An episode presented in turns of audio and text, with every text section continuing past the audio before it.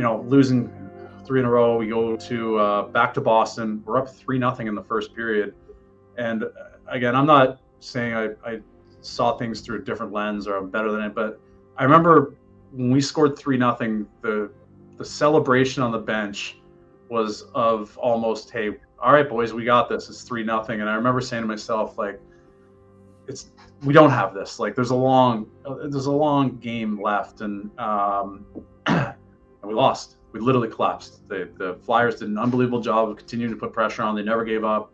They came back and and ended up beating us in Game Seven. It was one of the more crushing defeats that I've ever had as a as a professional athlete. Um, but you fast forward to the next year, we had heard about it all summer, right? You couldn't get away from it, even if you lived in Canada. Like the greatest collapse in the history of the NHL playoffs. The only the third team to do it. I can't remember when the team before us was.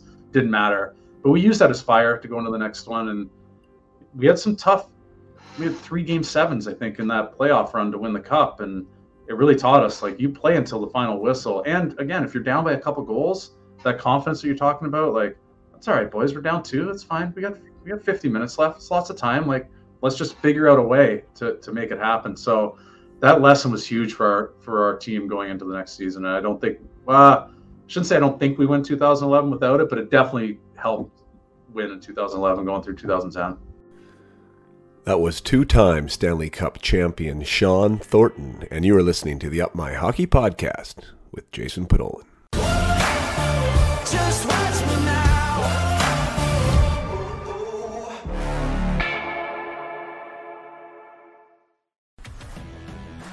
Welcome to Up My Hockey with Jason Podollan, where we deconstruct the NHL journey, discuss what it takes to make it, and have a few laughs along the way. I'm your host, Jason Podollan, a 31st overall draft pick who played 41 NHL games, but thought he was destined for a thousand. Learn from my story and those of my guests. This is a hockey podcast about reaching your potential. Hello there, and welcome back to the Up My Hockey podcast with Jason Podollan. I am your host, Jason Podollan. And today we have on a former teammate of mine in the St. John's era uh, with the St. John's Leafs, who went on to become a two time Stanley Cup champion and one of the most beloved Boston Bruins of all time, Shawn Thornton. Now, Thordy is revered as being a great teammate, and I will vouch for that. Uh, and I got along real well back in St. John's, maybe a little too well some nights, uh, and had a lot of fun together. Uh, he he would go to bat for you, definitely. Uh, he he played hard uh, on and off the ice, and he was uh, he was just a ton of fun to be around. Always a quick wit, always somebody that would be there. Uh, for you when the chips were down, and you could always count on on Thordy in whatever aspect you were you were speaking about, whether that be find someone to go for dinner after a game or a beer or someone who's going to back you up on the ice. Uh, Shawn was your guy. And his story, I'm really happy that he agreed to come on. Uh, he's he's very busy these days with the Florida Panthers uh, in the marketing d- division. Uh, he's he's working he's working hockey uh, hockey from the other side uh, of the of the boards, and he's doing a great job at it by all accounts. He was a curious player uh, towards the end of his career, which we talk about. He was always interested in the business side, and uh, and you know making connections and, and networking and and uh, and becoming resourceful and, and gaining information uh, benefited him and is benefiting him now. So for Shawn to take some time out of his day to share stories with us, I am super grateful for, and and yeah, he's just one of the great stories that I wanted to have a chance to talk with him. And, and the funny thing is, like like I said, Thordy and I were, uh, you know, we, we were friends beyond teammates. We we chose to go to Florida together for one of the All Star breaks, which I which I remember. We had a ton of fun uh, doing that on, on the plane. We were we were listening to Miami, the song by Will Smith, all the way down uh, to uh, to Miami. And uh, anyways, we had a ton of fun together. Uh, but we haven't been in touch since since our playing days. You know, I went over to Europe. Shawn uh, obviously went on to an NHL career, uh, and hadn't talked to him in over ten years. And and that's the hockey world, and that's. And that's what the connections will do because when you uh, pick up a pick up a message on LinkedIn, it uh, it works out. You know, so he wanted to come on. I wanted to talk to him about his book. He has a book out right now, fighting fighting my way to the top uh, which I picked up a signed copy of here in the Vernon bookstore. I couldn't believe they had a copy, a signed copy of Shawn's book there, but they did, and uh, and read that. It's a good read, and uh, I want to talk with Shawn because of his like what he was, you know, as a player, and then what he developed himself into as a player, and what it took for him to do that. Uh, you talk about a story of perseverance and resiliency and and uh, and growth, and like Shawn Shawn's your guy. I mean, Thordy's your guy. He he got his first taste of the NHL at 25, which is uh, a heck of a long time in some people's minds. You know, for to be four, five, six years, I think he was in the minors, six full seasons before he got his his taste at, at with an NHL jersey. Like that's a long grind, uh, and a lot of guys aren't willing to to make that grind. Uh, and he so he got his first game at 25, but he didn't become an NHL regular till he was 29 years old.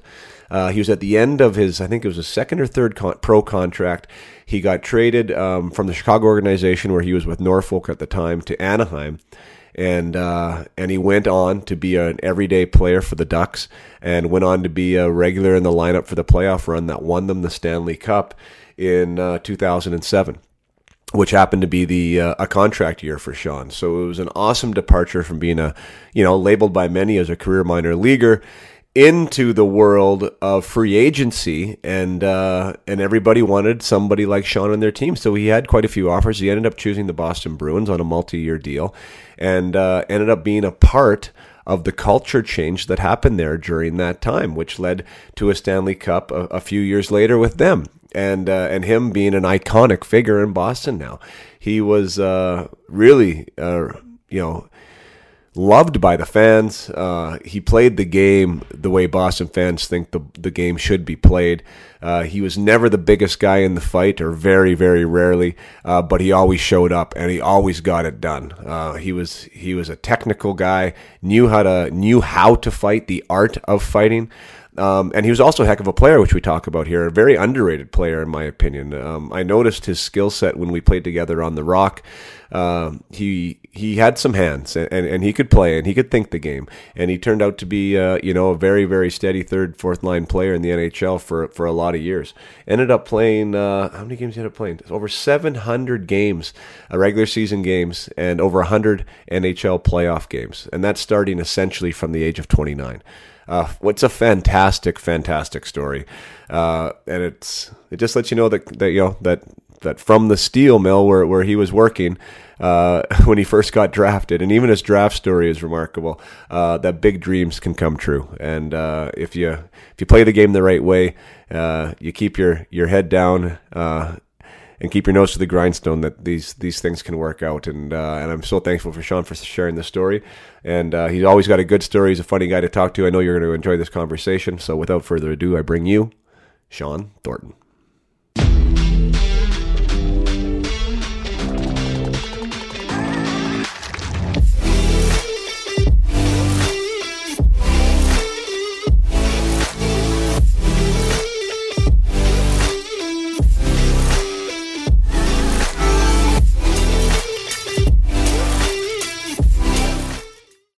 All right, we are live. This is episode 78. I got an old teammate of mine, Shawn Thornton, in front of me. It's been way too long since we had a chance to catch up. Um, but I want to welcome to the podcast two time Stanley Cup champion, Shawn Thornton. Never thought we'd be saying that when we were in the Rock. That's for that's for sure.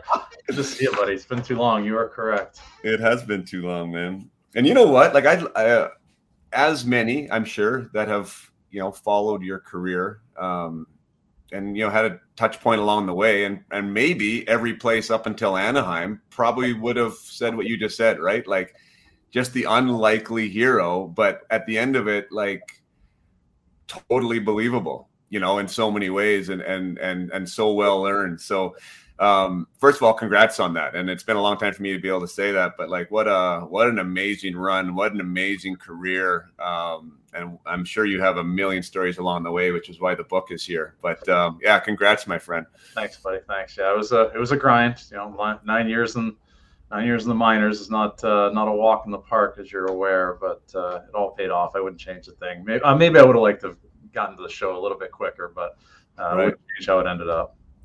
No kidding, man. And like, uh, did some digging. Uh, uh, in your book, you talk about you mean hockeyfights.com not existing. You know, hockey DB didn't exist. Like we didn't know shit about each other, really, right? Like playing together. I mean, we had a few stories here and there, but no one really knew. And now I can go back and dig in and. Um, geez, man, like fifth all time in the AHL for Pims, which I'm sure you're aware of. Um, you passed me. I was third when I left. I guess a couple guys must have, a couple other journeymen must have passed me. Oh, there you go. Okay, so you were top three at one point. I mean, Bonvie looks like he's never going to be touched, but I mean, even to be fifth, I was like, because you were throwing up big numbers for Pims there, right? And I'm like, I wonder where he's at. So I searched it up, and I'm like, fifth. Like, that's crazy in and of itself. Like, is that something that you're proud of in a weird way? Uh, I mean, listen, you were there for it, right? Like, it was, uh, it was a means to an end. Some days I enjoyed it back then. As I got older, it was less enjoyable, but I'm not going to complain about it. It got my foot in the door. It's what. Uh, I wasn't the greatest hockey player. I had to work hard on that. So uh, it, it, got me noticed, got me into the A, kept me in the AHL instead of going down to the East Coast League. And, you know, like talk about work and work and work and work and eventually, you know, right. turn myself into an okay hockey player and then take the next step. So um, am I proud of it? I mean, listen, it's a, it's a stat, right? I, I feel like I earned it. We, we had some good, great teams back then when I was putting up big numbers in the PIM category, but that league was a different league back then, right? I mean, we play St. John, Freddie. They had five or six guys on every team. Every night, you thought you were getting in one or two, uh, and to get out of one without a fight was a was a miracle back then. So it's not surprising, especially with my role and me trying to make a statement for myself and make a name for myself. But uh, yeah, I mean, it's a it's a badge of honor. I'm not sure I'm proud proud of it, but it's, it's yeah. definitely a badge of honor. I doubt it's getting me in the AHL Hall of Fame, but uh, it's a badge of honor, I guess. Well, I mean, yeah, I mean, I think you it, it, was hard. I mean, you you've you mentioned it a few times in your book, and by the way, I haven't been able to get through it. I just got it yesterday. I wanted to get into it as much as I could. Yeah, it's uh, no. but you, but you do get into it, and you talk about. I mean, you talk about. I mean, maybe you didn't use the word pride, but I mean, it's not easy. Like, let's just put it that way, right? I mean, it's not easy to to do what you did um, with the size of the guys that you were up against. You know, in the minors for a majority of it, um, not knowing you know, yeah, it got you in the league and it maybe kept you there, but you didn't know what it was going to get you, what it wasn't going to get you. Um, it's a it's a mind game, I'm sure, a lot of the time, you know, and that would be something that I think would be proud of because there's got to be days you don't want to do it. Right, but I guess I'm fortunate in my upbringing that you know talk about it a little bit in the book too. Like, I mean, you met my old man. Very blue collar.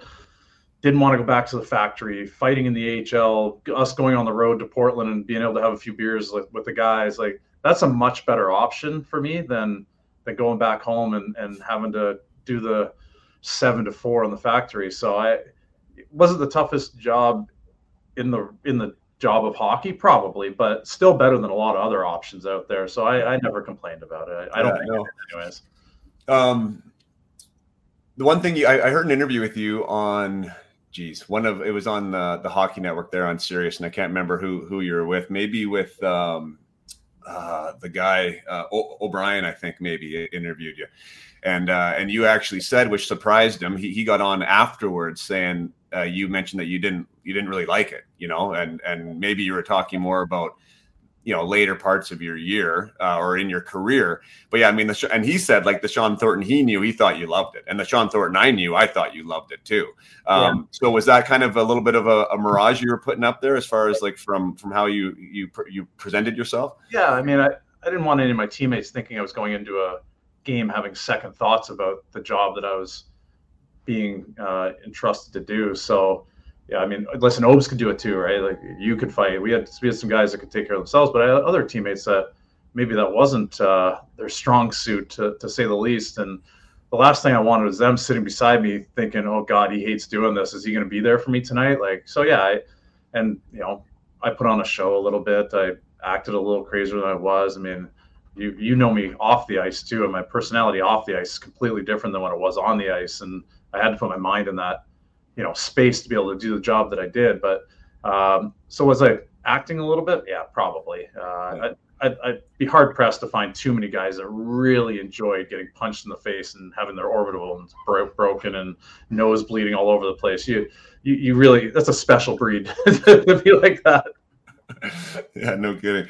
I, I want to rewind just a little bit because you, um, I know you're a humble dude, and you know you you, you still remain that way. It, it you know it, it seems from the book and how you talk, but you kind of beat yourself up as a hockey player. And that was one thing that, like, when anybody ever asked me, like, about you, the one thing I remembered is I thought you were better than people gave you credit for. You know, like I, I and I mean that heartfelt. Like I was like, this guy can play. You know, like you, you could play. Like I don't know what you would say. I thought that like your skating, I think you needed to work on a bit, but your hands were always there. I thought you had, I thought you had a, a touch with the puck, and and that's something that I think gets lost. And I think for me, like watching your success, and then as you made it as an NHLer, um, yeah, you mean the fighting got you through the door, but you could play the game, and which is why I think like the, that Bruins line was so successful, and, and you being a part of it because you weren't like the typical, you know, I don't know, whoever insert the blank, right? The guy that would play a minute and a half and just fight and couldn't play a lick, you know.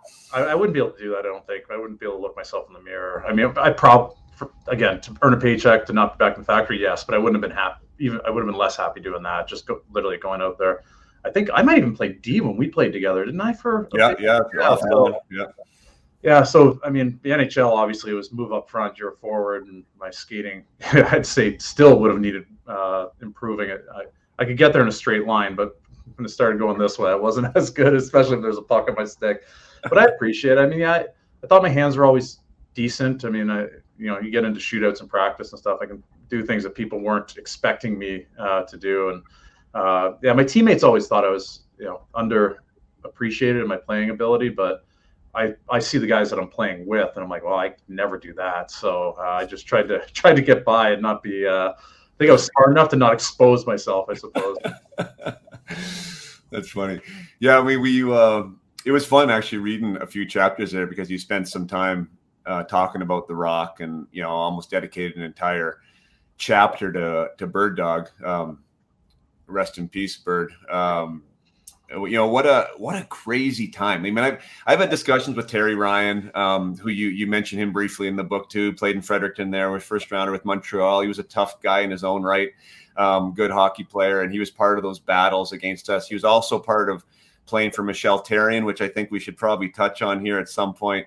Um, but I mean, with Bird, and I'm going to connect Bird just to you, and you saying that you act a little crazy because I was with you. I mean, we were both young, right? I mean, I was I was one year old in the year, so I was in my second year pro when you were your first year pro, and we were both kind of trying to figure it out. And um, you definitely did like you were you were a little bit of a showman, right? And uh, and a little bit of a of a guy who wanted other people to know that you were around there, and um, and then you also talked about Bird being a bit of a mentor and, and kind of reminding you that you needed to be a little bit crazy sometimes. Was that something that was that what part of the piece of, of being under Bird's wing that you kind of t- took to heart? Yeah, 100%. I mean, you have a beer with that guy. And he was 100% the craziest person I've ever played with in my career, right? Like he had a switch that when he went, it was gone. It was like he went into a dark hole and you don't know who, who was coming out of it. And, um, but again, I talk about in the book, like, and you know, you play with him. He'd been if I was in trouble, he would have been the first guy I called, right? Like he he would have flown across the country to bail you out of jail. He was that type of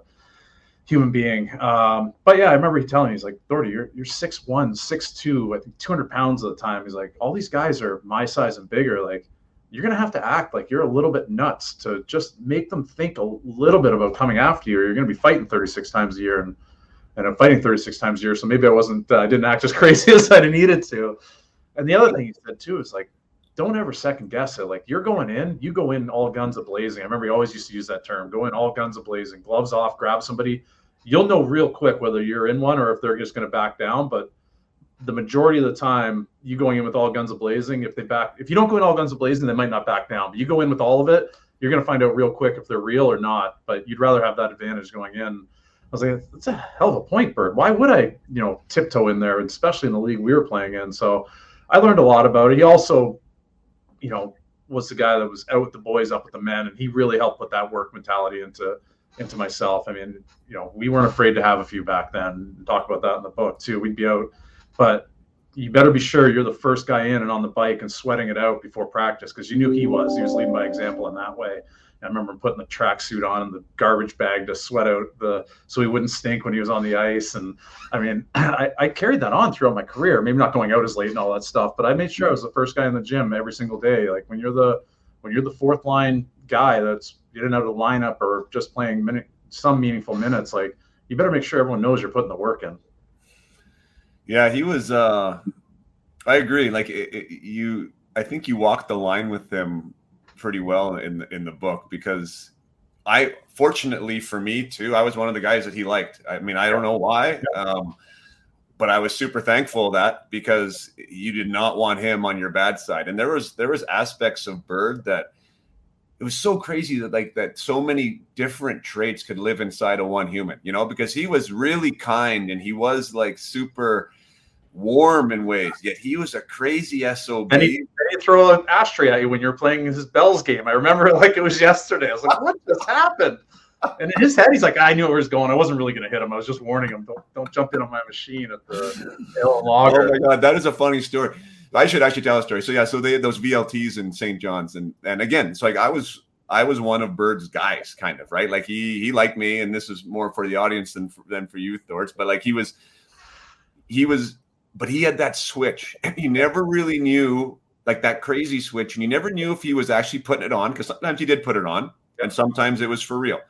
And um and he was having a few beers. He was always there at the bar before i was. Um i think he liked getting there first and he had a few in him and it was after a game and he was playing these vlts that were there and that was one of the things that i like to do too after a game just to unwind like not talk to anybody and just have a couple beers and play some vlts and kind of just get your head in a different spot and anyways, he's yelling at me from like, what was that? Probably 30 feet. Like it was a long way away. And they had, the, that was back in the day, you could smoke in the bar and they had those thick, like glass ashtrays. Like the thing was probably four pounds.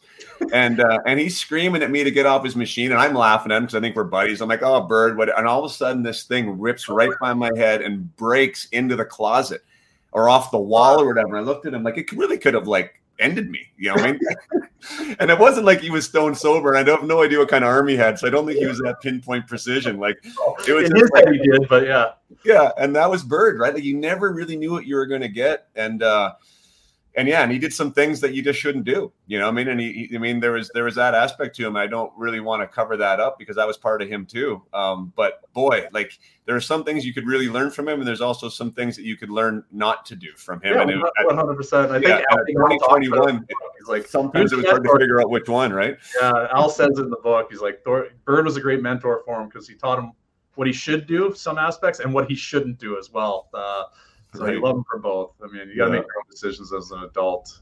How um, you talk about being that the pretty formidable time for you. Like I know for me too. Like I, I ended up being a, a, suitcase, as you know. Like I was all over the place, different countries and everything, and played with a lot of guys. Uh, but that my time in St. John's, although probably none of us really wanted to be there, you know, like wanted to. Like it was an amazing place to play, and it was an amazing group of people to play with, and even like the group of teammates we had. Um, even though like we weren't as successful as maybe we thought we might have should have been um, it, it was it was a pretty cool group there you know? Yeah we had an amazing bunch of guys. I'm still tight with a, a lot of them. Um, i mean for us i mean you came from sunny florida to come play for us right? Like you were here in this uh, was this arena built? Was it? No. You're in, the, you're in the miami arena like yeah.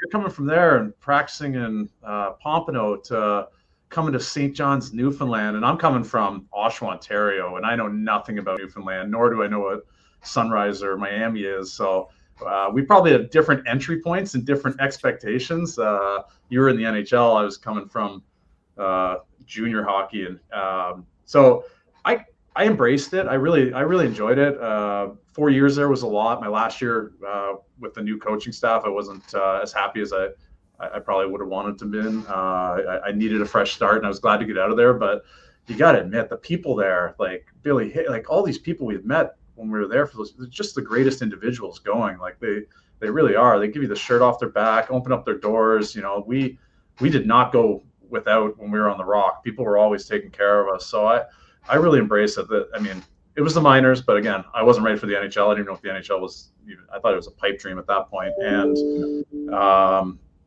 it was winter from the time you got there till the time you left. But other than that, I think uh, it was as great of an experience as I would have wanted at that age. Yeah, no, it was fun, and we were both single at the time. It was a good place to be single, and we were out and getting to know the community and the people, and you know, having our share fair fair, fair share of fun there. I mean, and I don't. I talked to Nathan Dempsey. He was uh he was a guest on the podcast, and when, when boy, his career was amazing too. Like after you know thinking you're going to be a or at least me, and I'm sure there was others. I mean, you weren't a captain on any minor league team, and you're 26 years old and haven't played a game in the NHL. Like you, you don't think you're going to have an NHL career at that point. And for him to go on and do that, that's a really great episode for anyone listening. Uh, um, his story, but talking to him, like he was one of the only married guys there. Yeah, right? I mean, like there was.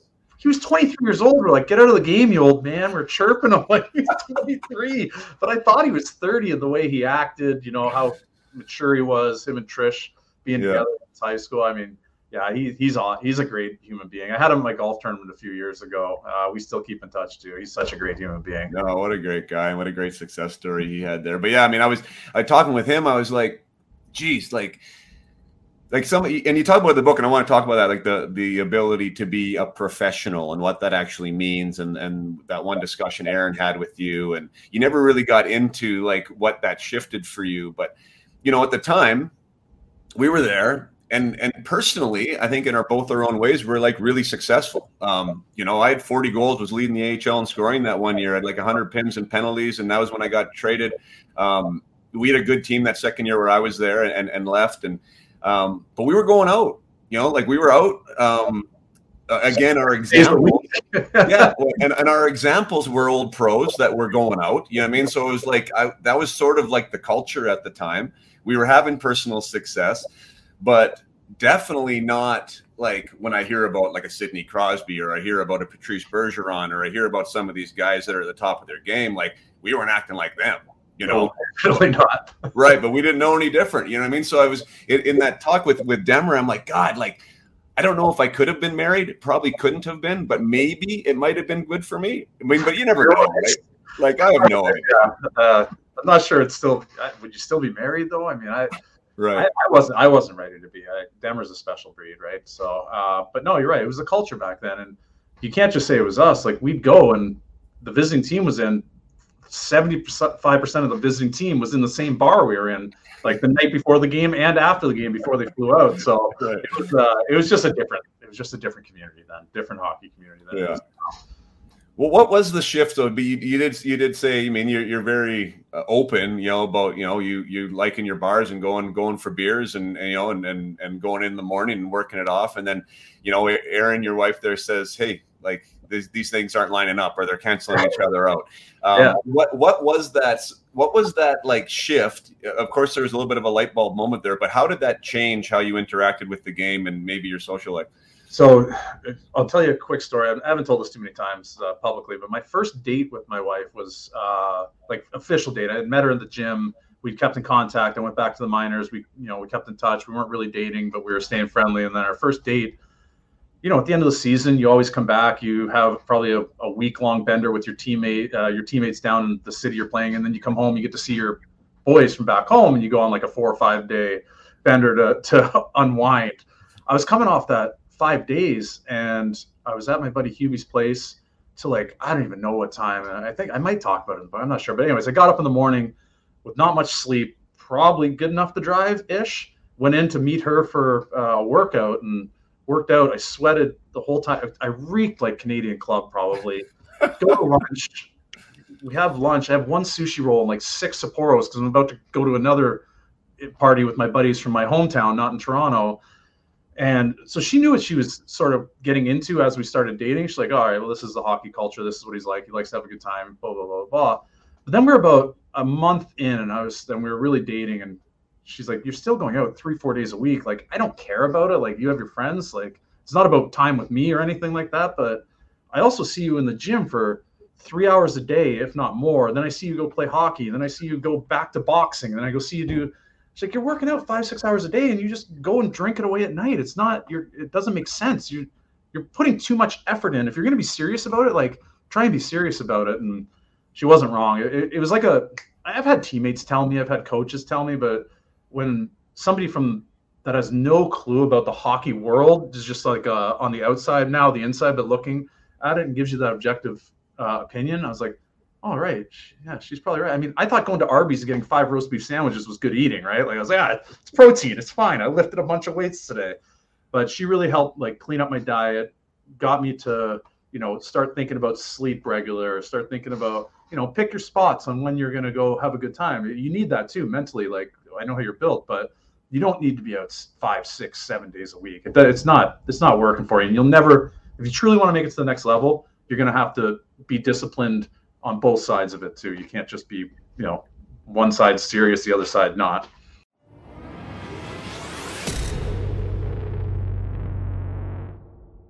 Thank you so much for being here today and listening to my interview with Shawn, episode 79. Um, it's pretty insane that we are up this high already in the episode count. Uh, I really enjoy this. Uh, it's been a lot of fun. I just want to remind you that I do have a parent group called Up My Hockey. If you're a hockey parent listening to this, it's on Facebook. It is a private group. Uh, it is not uh, it's only private just because you can't come in there and spam things and you you know you can't come and go. So i make sure that it's private. Um, things can't be shared outside the group. It's a great community. It is a free community. Uh, there is tons of value that is offered in there. I, I share a lot of uh, knowledge from my from my mindset coaching and things that can help uh, parents navigate the game and players and uh, and it's become a really great resource and a really great community for uh, for parents all across North America. There's over 1,500 families in there. Uh, so if you have a if you have a son or daughter that plays the game uh, in any capacity, really, this is for this is for all hockey parents. Uh, this could be a great group for you to join. Uh, and if you are uh, a parent of a competitive player, it is it is the perfect group for you to join because we do talk about high performance uh, skills and traits. Uh, we do help each other along. It's not just me uh, being the voice of this group, but there is other other members that that are very vocal, and, and it is a very highly engaged group. So if you are interested, please join the Up My Hockey Facebook group. Join the other over fifteen hundred families involved, and you are also the first to receive you know any of my new offers or new products while you're while you're in there as well. So uh, yeah, Up My Hockey on Facebook. It's called the Up My Hockey Parent Group. Uh, register today. Now back to the episode with Shawn Thornton. Right. So having someone in your corner like that who is home and, you know, I don't know if you guys are living together at that point, but then it kind of kept you more accountable to it though, too, right? Yeah. Yeah. We weren't living together. We were just dating. Uh, and I was, you know, still in and out of the city back and forth to my hometown. But, uh, we really got serious over that summer. And then I, I went into training camp. She changed my diet. Um, I went to training camp in Chicago. I think like a, it was about 198 pounds, which was lighter than my like rookie year. I was shredded. Uh, but then she came to watch me play and she was actually sitting beside Nathan Dempsey's wife. We were playing Edmonton and I had to go with Big George's and he tossed me all over the place. Uh, she had no idea really what NHL was. She was, she grew up jumping horses her dad was the director of the National Ballet of Canada, like not a hockey family at all. Right. But George tossed me all over the place. She's like, oh, he's in good shape. But yeah, he probably needed that extra five, eight, ten pounds for what his job is. I remember Trish grabbed her. It was again her first hockey game watching me play. Trish grabbed her by the knee and was like, Hey, if uh, if he goes to the locker room, they'll call you. If he goes to the penalty box, he's okay. She's like, What did I sign up for? But uh, no, she really she really helped uh, put me you know my mind in the right place uh, in that capacity anyways discipline wise that's uh yeah man the guys you end up fighting uh crazy and i mean that's uh, everyone that's like kind of comments in the book and and obviously nothing away from your from your personal toughness because you won a lot of them but like just how well you did at the size you were um even when we played together. You mean like it was like that was just the story of your career, really, right? Yeah, it, it, was a science to me. I was always thinking about it. Uh, hockey fights and all that stuff when it came out actually helped me because I could see what guys what their tendencies were. It wasn't like you know asking the assistant coach, "Hey, had you ever seen this guy before?" and he tells you that he's left-handed when really he's right-handed, or some stupid, or your teammates that might have seen him in junior and just say, "Yeah, he's a killer." I'm like, that's not what I need to hear. Like I need to hear something else. So, uh, but it probably helped me too when I was younger as I got older because when we're in St. John's, like we talked about, like I had to figure it out on the fly. Like I'm fighting this guy. I'd never seen him before like you better figure out if he's lefty, righty. Does he like to throw big bombs? Does he like to come down the pipe? Does he like to control you? Does he like to shake you? Does he like to? So in having to figure it out on your own, as I got further along in my career and I can actually do a little bit of research on people, I was like, I, I can, I got, I think I have this guy figured out. didn't always work, believe me, but right. Right. Uh, you remember too, though, we'd be wrestling with where's he, DJ, all of us would be wrestling for a half hour after every single practice. The amount of techniques and little tricks you learn doing that for it's like training anything else, right? So you pick up a lot of tricks along the way. I um I YouTubed a couple of my my uh, next door neighbor and, and former teammate as well, Eric Godard, former next door yeah. neighbor. Um, anyways, he won a cup with Pittsburgh while I was his next door neighbor, and so we had a little bit of a cup party. And um, obviously we all know how tough he was, and I was like, I wonder if they fought. And uh, anyways, I, I, did. I only saw one. I don't know if he fought more than one, but like that was his first AHL fight when he was in Louisville. Oh, really? Yeah. So Kevin McClelland was our assistant coach. He's like, Doherty, know this guy from the dub, tough guy, throws nothing but lefts. So I walk in and square off. The guy hit me with about six rights in the face. It's like I was like, Mac, don't tell me anymore. Like I, am I'd rather figure it out on my own.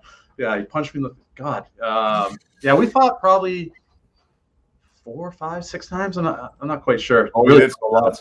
Yeah, because, uh, the one I saw, like he didn't, he didn't touch you. Like you, you, you got him in the in the arm, and uh, and like he couldn't, he couldn't get you. And um, I mean, you got him a couple times, but like it was, it was kind of typical what I remembered of like the, how you fought, right? Like you would try and neutralize guys, and then you would you would get in your shots, and you would you would do some damage for sure. But it was more about the technique, like you were saying. Like you you didn't prefer to throw hay as as I mean as I remember, right? Uh, yeah, and, only if I knew I was going to absolutely win 100. percent Then I come in right. fire as hard as I could. But yeah, I knew I was in one. Yeah, it was all about. I wanted longevity. I didn't want to be that guy that's face was all beaten up. Like I mean, it's yeah. not perfect, believe me. But uh, I, I noticed you know, and just watching the players that were making a living out of it, it was the guys that survived and and really did a good job of just not getting beat up and then winning a few more than they lose that usually had the longevity. So I was always thinking about that when I was going into it. Um, Kevin Sawyer was a past guest in this show too, and uh, Soisy, and he was a, a complete student of it, like a complete yeah. student. I think he beat uh, the wheels off me in the minors, if I'm not mistaken. oh, did he? Yeah, I think he beat the wheels off me once. Yeah. Oh, I don't know. Yeah, I wouldn't know. But he like he would talk about that. And like Brian Maxwell was a was a was a, was his coach and was a massive mentor for him and talked to him all you know tons of these nuances and like where to hold and how to do it and um and yeah he was and like again like as most of you guys are like one of the nicest guys you'll ever meet off the ice like salt to the earth type guy and um I don't even know if he's ever been in a fight off the ice in his life, to be honest. But like, you know, right. that's the way he got there, and it was uh, uh, very similar styles. Uh, one of your stories in the book that I just I have to bring up um, because we can make fun of them because it, it, reminded me of us sitting in the locker room making fun of them, which I completely forgot about with that Smitty and his shot. Do you remember this happening? I remember it. Oh no, I don't remember Bird Dog going in the pipes, but like it all flooded back. I'm like, yeah, he couldn't shoot. Like Smitty could not shoot at all. Tough as nails, like and he, he he was hard to play against, and he I mean obviously had his good traits, but he could not shoot a puck, and that just made me laugh out loud when you said Bird Dog bet him ten. he uh, I skated with when he was the coach for the Generals. I skated with them during the lockout whenever I went back home. Uh, and he had like a rule that in practice the D weren't allowed to take slappers. And I was telling the kids, I was like, it's because he couldn't take a slap shot. He's telling you to lob him in there because he got 70 points a year lobbing him in there. And it works, don't get me wrong, but it's it's it was out of necessity for him. He was not on the corner doing one tees on the power play, that's for sure. Oh man, that was such a great story. Um, I want to talk about Michel Therrien, and I don't know how open you want to be with it. Um, you you mentioned in the book um, first of all, I want to rewind just a little bit. So you talk about Mark Deyell. Um, so Diesel, that's crazy. Another past guest on this show, heck of a hockey player, 160 point guy or something in the in the WHL. Like when he put that mark up 30, like nobody's beat that since he's done it. By the way, really? Still, yeah, that's like 20 some years old now. Like so, super crazy. Um, was a good centerman, and um, I was in the game earlier where he his skate took out that um, Letty, Letty's eye, right from from Lowell. Yeah. So that was a home game. Um, super tragic. Uh, guy was Diesel. I mean, he had nothing. He was just going. He was going off the rush across the blue line. A guy back checking him, like kind of tripped him up. His skate comes up and catches this defenseman in the eye. Um, ends up losing his vision. I remember the team left that night and went on the road and like we, we delivered some stuff. What's I that? Scratch. I was a healthy scratch. I had to go in the locker room and hang out with them until the doctors got there. Oh, really? So when he got the skate, yeah, I was because I was working out, and the Lowell trainers and uh, Nick brought him in. They're like, "We got to go get the doctors. Can you just hang out with them for a few minutes?" I'm like, "What am I going to say to this guy? He just got a skate in the eye."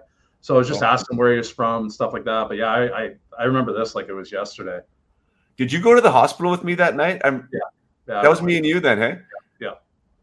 Wow. There, brought, I, was like, I, rem- I, remembered going there, and I'm like, I was with somebody, but I didn't remember who it was because his team left. So that was that. That was you and I, hey? Yeah, I think. Did we bring him like a Walkman or something? Yeah, yeah, we bought him a stereo or something, yeah. something that he could listen to music on. Yeah, no, that was. uh Anyways, um, but the, the so how weird is that? So like that Mark Skate does that. I end up getting traded at the deadline, and then in playoffs that year, which I wasn't there, Mark loses his own eye.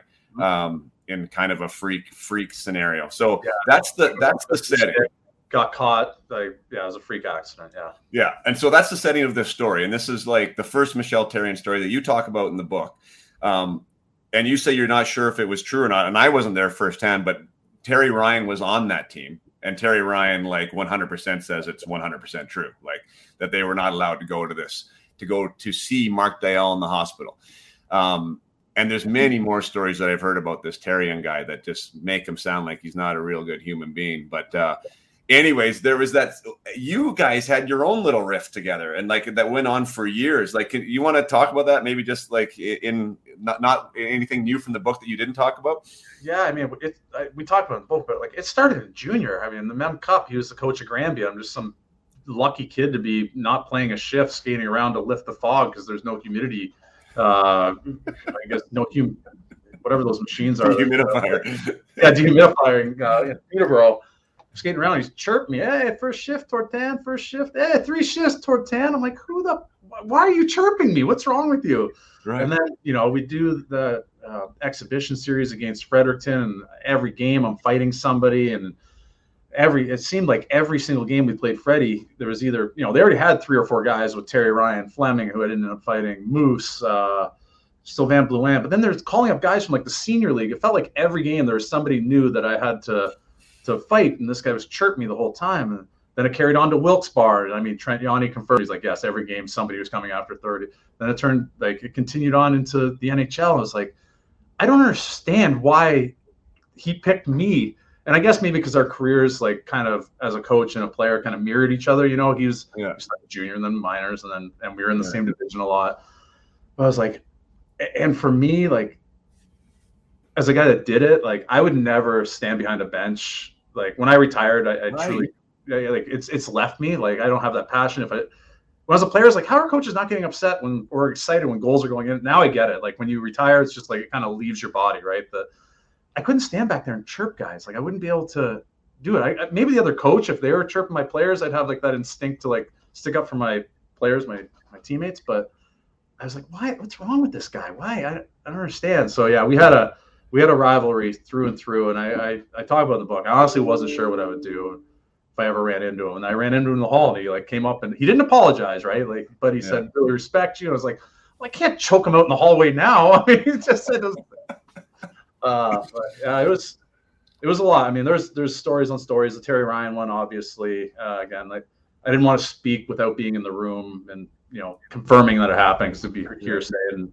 uh, not my place. But you know, terrible story that you know. Uh, unfortunately, Diesel's caught in a hospital, just lost his eye. Like it, it's it's not not anything you'd wish on anybody. Nor should you you know use that as a try and use that as some sort of backwards competitive advantage. Didn't sit right with me. Right. No, for sure. Did you um did you ever hear the, the Terry story, Terry Ryan story about his meeting, his first meeting with with Therrien? The, did you ever hear that one? He probably told me over a few beers when we were playing together, but I'm not sure if he. Uh... He called. He called him in. Um, called him into his office, and uh, and Terry says so. He goes in there. He sits down in front of him, and uh, and Therrien lights a cigarette, right, and doesn't say anything. And and I guess Terry sits there and looks at Terry, and Terry looks at him for like the whole cigarette. No one says a word. And Terry just says he's Harry eyeballing him, right? Like he's just looking at him. And then at the end of it, he says, "Get the f out of here!" and like puts a cigarette out and he leaves. I guess he said it was the weirdest scenario ever. And the boy, he got in the restroom and the boys were like, "He never said anything." He's like, "No, he never said anything." heard him lit a cigarette and kicked him out. Yeah. Wow. Isn't that wild? Like anyways, in this day and age with cancel culture, which I am not a fan of, but it's just like he just finally got fired. But like it just seems so like there's so many things I heard about him, like how he kept having a job was like odd to me. Um, but maybe he was really good at what he did too. I never played for him, so I have no idea. But uh, the results, uh, uh, you'd have to look at the results to see if they justify or warrant the, the rehiring. Yeah. But you know, coach, you talked about that bar scenario there, and I know you left. Uh, do you want to leave? Like, is there a reason to leave the guy's name out of the conversation? Yeah, I kind of I didn't want to bring anybody into it that I, you know, it's not my right. I was there, but yeah.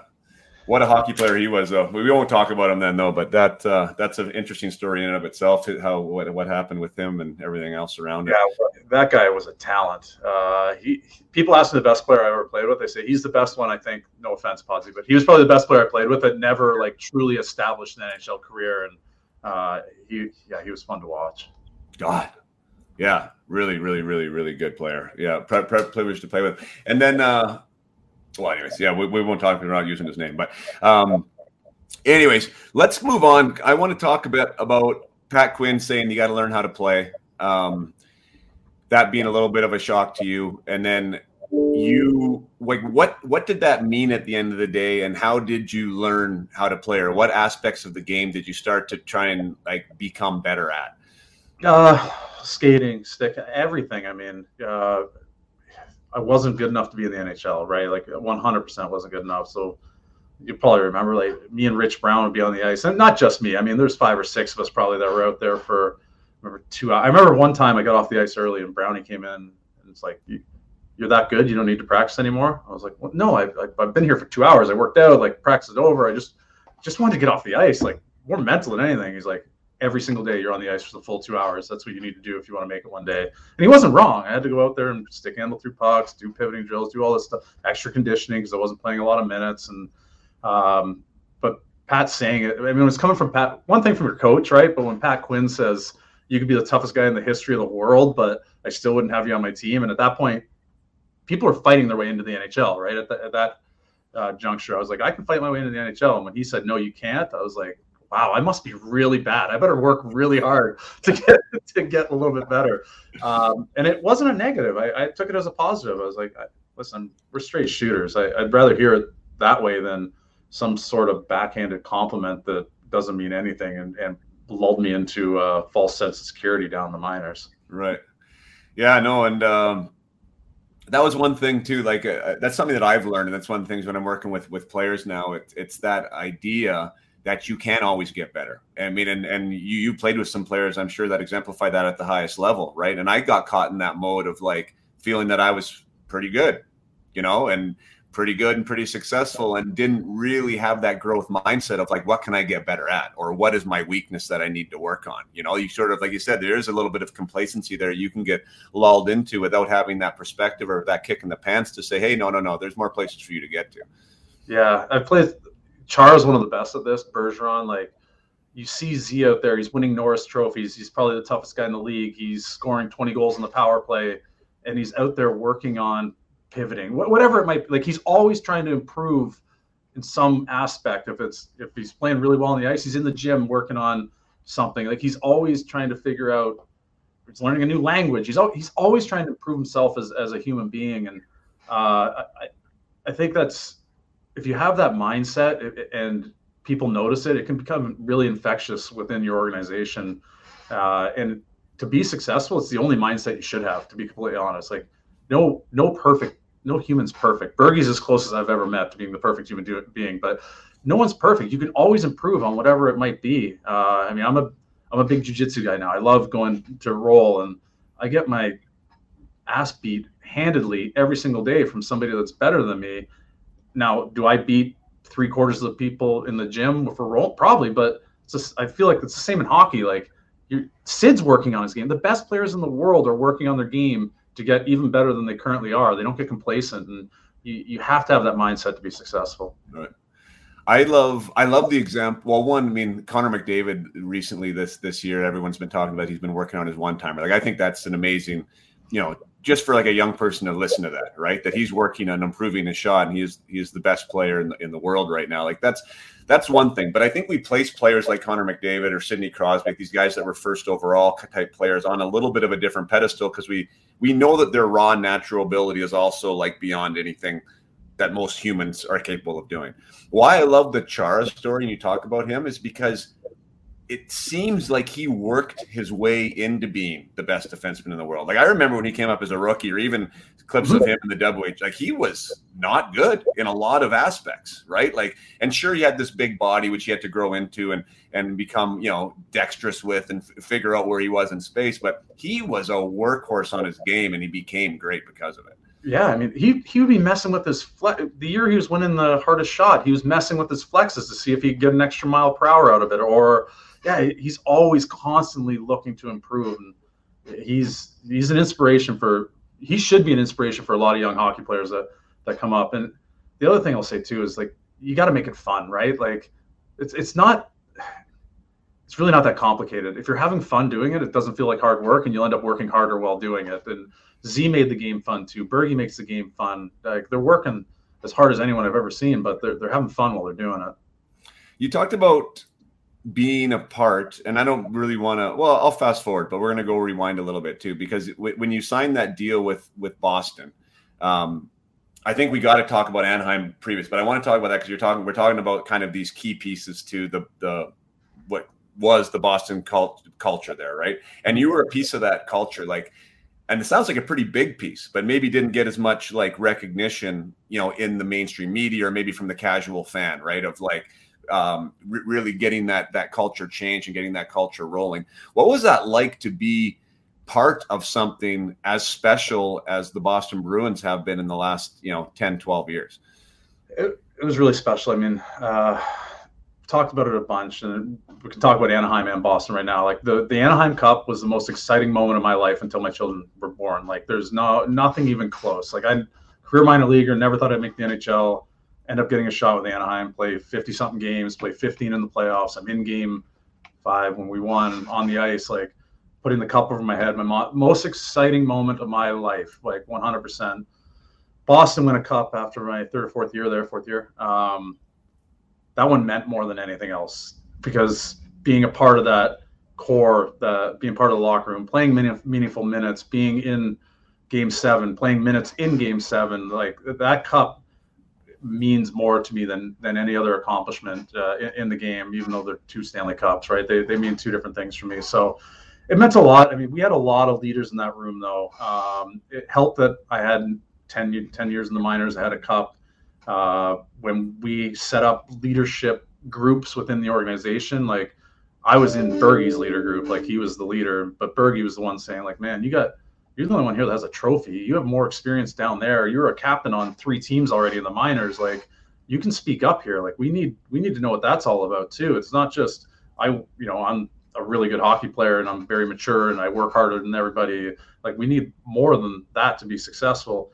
And then you know, there's Bergie, there's Z, there's we had Shane Hnidy. We had a bunch of guys that really held each other accountable and held the whole team accountable. And and the culture there was you embraced being held accountable. It wasn't a it wasn't a negative. Like you'd almost be disappointed if your teammate didn't call you out for something. And uh, I think the young guys really took to that. They really embraced it. Uh, I think Milan Lucic is probably, I think he's been on the record talking about it now that he's gotten into overplaying over a thousand games, how much it helped him be able to look in the mirror uh, some days and be like, you know what, I, I could have brought more last night. And I'm glad somebody told me about it instead of just putting their head down, going to the shower, going to have a beer afterwards and not addressing the, the fact. Like if you want to be a, if you want to be a really good organization, you have to be able to hold each other accountable. Uh, being able to do that though, you got to know you're, you're a good teammate at the same time and you have each other's backs.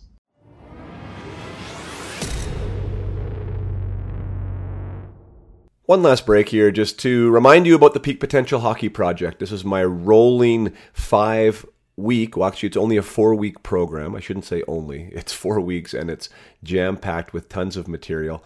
Uh, but it's my four week high performance mindset program for hockey players.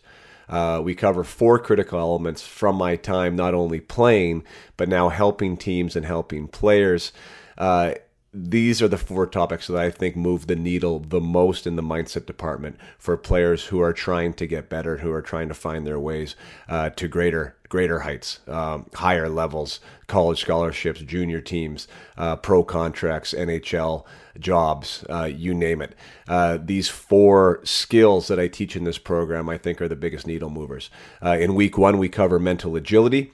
Uh, in week two, we cover 10x your development. Week three uh, is becoming bulletproof, where I break down a mind, growth mindset for hockey players. And in week four, it's called extreme ownership, where we break in, uh, break down the things you can control as a hockey player, and really the only things you should focus on as a ho- hockey player to give you that extreme ownership and accountability to your goals and dreams. Uh, the course is done, uh, designed to be consumed on a daily basis. So players go through it Monday to Friday. Uh, the content is called uh, uh, drip content. So when you wake up in the morning on Monday, there's 20 minutes of lessons. Never, never more. Uh, quite often less. I, I, made sure I designed it uh, in in packets that are consumable and digestible by today's players. So it's not long winded. It's to the point, but it's packed full of information. So on Monday you'll wake up and you'll have your 20 minutes of content. Uh, you cannot move forward. You can't go forward to Tuesday until it is Tuesday. So you wake up Tuesday and you take Tuesday's content. So each week has five days of content in there that can be taken at any point during the day uh, by the athlete who is enrolled in the program. Uh, and then at the end of the week, we have a coaching call where everyone that's in the program gets on a call with me, uh, and we review the, the, the the week's content. We talk about it, we explore it. I answer any questions. We make sure that they are applying it or knowing how to apply the information. I make them accountable to the information, uh, and then we move forward into week into week two, and so on and so forth until we're finished the four weeks. Uh, this program has been received uh, with high accolades. Like they're I, I'm so excited talking about it now because there hasn't been one disappointed player or parent out of the over 60 players now that have taken this program. I only released it uh, this in 2021, in the summer of 2021. Uh, this is being recorded right now in January of 2022. So the program is only six weeks, uh, six months old, and um, and yeah, we've already had that many players through it. It has been a massive success. I'm being thanked for creating the program again and again and again. So I'm really excited about offering it to all of you out there. Uh, it's available on my website. It's also available as a solo mission, so you can purchase the program uh, and just take it on your own. You don't get me uh, as a guide, you don't get the interaction with me, but you do get access to all the content and all the downloads and all the exercises. Uh, so if that's more your style and if you're more budget oriented, that is also an option. Both options are available on the www Up My Hockey website. Uh, and also, this is available for teams. I have delivered this program to uh, multiple teams now. Uh, the teams can get all their own enrollments, um, signups, and they can take it as a team. I can walk the teams through the coaching calls, or a coach can walk the teams through the coaching calls. So there is two options there as well for teams. But if you want to leg up a competitive edge on on the competition, if you want to give your program um, a feature and a benefit that other programs aren't offering. Uh, if you're looking to be different and proactive and progressive, this is definitely something you should explore. Uh, again, I wish I had it when I was playing, uh, and maybe and maybe I would have had a little bit longer career. Uh, but anyways, that's it for the uh, Peak Potential Hockey Project. Uh, four weeks. You can thank me after you take it. Um, trust that this is the program that you need. It's a great starting point to explore mindset in practical, applicable ways that you can implement immediately. Uh, now back to the episode with Shawn Thornton.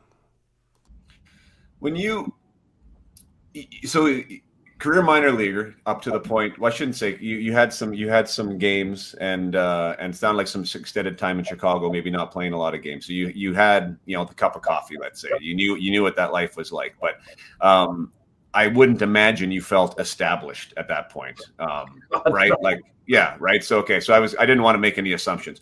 Um, then you then you you get that you that trade happens, then you play like essentially almost a full season in the NHL, and you win a cup amazing like year, right? Obviously, like you said, mind blowing type of a year. And then you're a free agent, and people love winners, and you sign this three year deal with Boston. I'm sure you're over the moon. But I'm just I want to talk to the the, the person, the human being behind Shawn Thornton. Like, was that all like almost surreal? Like, were you were, were you trying to actually believe that you were going to be a full time NHLer at that point, or had you embraced that already? No, I, listen, having a cup helps playing on a really good team and getting some minutes on a really good team uh, as well. I mean, in Anaheim, I started the season playing with Getsy and Pears because they were actually the fourth line at the time because Randy was the coach and the young guys were the fourth line. I was like, wow, am I lucky to play with these two? I think I had like, I don't know, five or six points in seven or eight games with them. and then I ended up playing on the third line with Penner and Marchant uh, until playoffs. Then we re uh, reshuffled things. I was back on the fourth line with Mayday.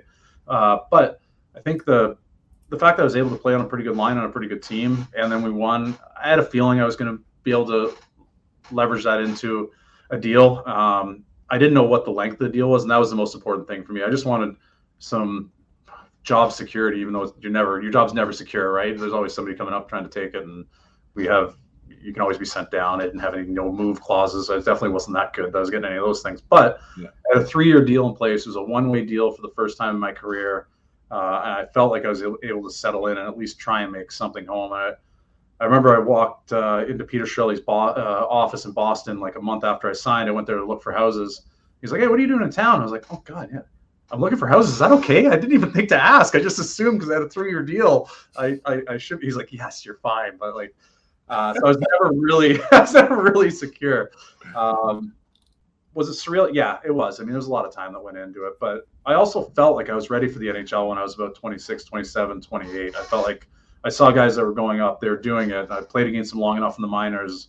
I felt like I was either a better, I won't say a better player, but I, I played the same meaningful minutes, if not more, and more important roles on other teams in the minors. And I was as tough, if not tougher than them. So I'm like, come on, when's my shot coming? So I was kind of, I was kind of waiting for it what a stamp of approval though right? For like whatever maybe uncertainty that was still there of like you know i think we all have an element of imposter syndrome at times with whatever it is that we're doing you know? Um, and you know for you to be in that locker room and you know bergeron's like hey man like we want to hear you. Like you know like your voice matters. Like that's a pretty pretty awesome endorsement right? To allow yourself to be like you know what? I am one of these guys and i do belong here and, and my voice matters. Yeah it really did. I, the year before too in anaheim i was lucky that i had uh, travis moen there so Mo was uh, he was my roommate in Chicago when I was up. Like I was his mentor ish in the minors. We lived. So when I got to Anaheim, he'd already been established in the NHL for a few years at that point, and got to the team. And I'm I'm a 30 year old rookie, so I just go to the front of the bus, the front of the plane, just put my head down. And he was actually the one who's like, "Authority, like you can't be sitting in front of me. Like I don't care how many games I have. He's like you've got 10 years down there. They mean just as much to us." And like he kind of helped the room understand like where I had come from and who I was. So that that, that helped too in Anaheim. Uh, as much as I was a really small part of that team, it did help that I felt a little bit more comfortable having somebody that was uh, younger than me vouching for. No, this guy's uh, he's a wily veteran, just doesn't have the games up here yet. Right. Uh, and then yeah, getting to getting to Boston, you know, Bergie.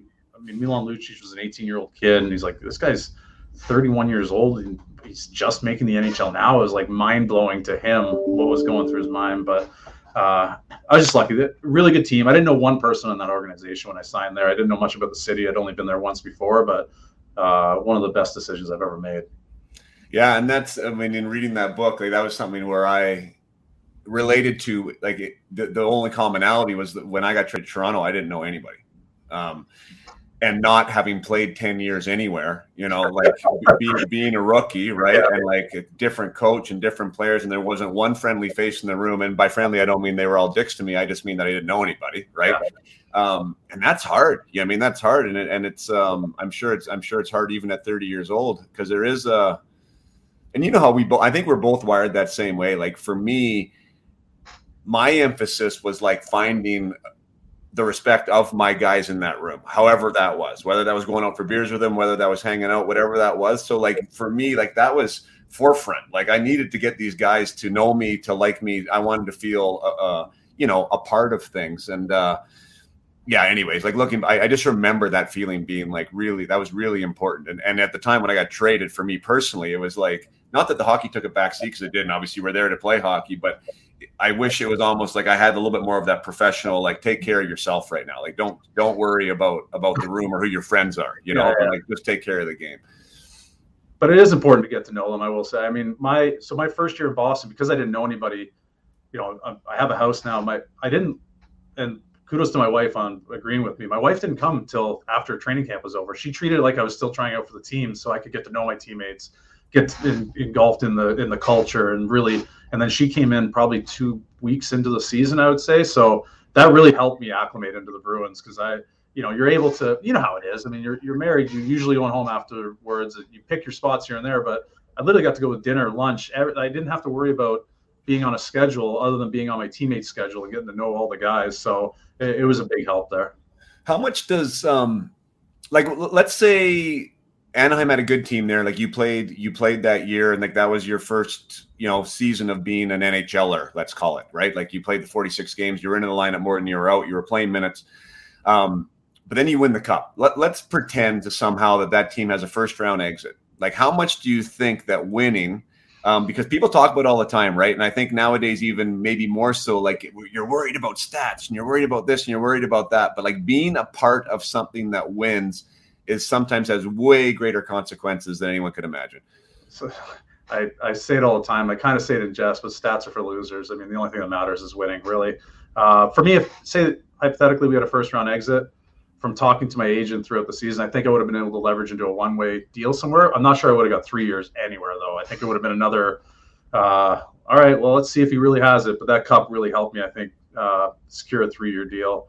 Um, and the best teams I played on, I mean, Chris Kelly was one. We had a room full of these guys, but Chris Kelly said it best when he came into our locker room at the trade deadline that year. He's like, "This is a team that's happier for the guy next to you to score 30 goals than for you to score 30 yourself." And having that mindset inside the locker room, and all your the only thing anyone really cares about is winning. Nobody's looking at the stat sheet afterwards to see if they got ripped off on an apple and somebody else had it, and they're going to the PR guy to argue for their assist back. Like I, I can't remember any of that happening on our on our, on our Stanley Cup team. I, I really don't. It was just, did we win?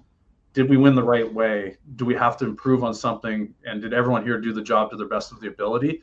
Uh, and great, you got a few points. Happy for you. Like let's you know think about it till tomorrow and then get back to work. That that was it. Nobody cared about their plus minus. Nobody cared about their time on ice. They just wanted to contribute to winning a game. You know that that was all that mattered.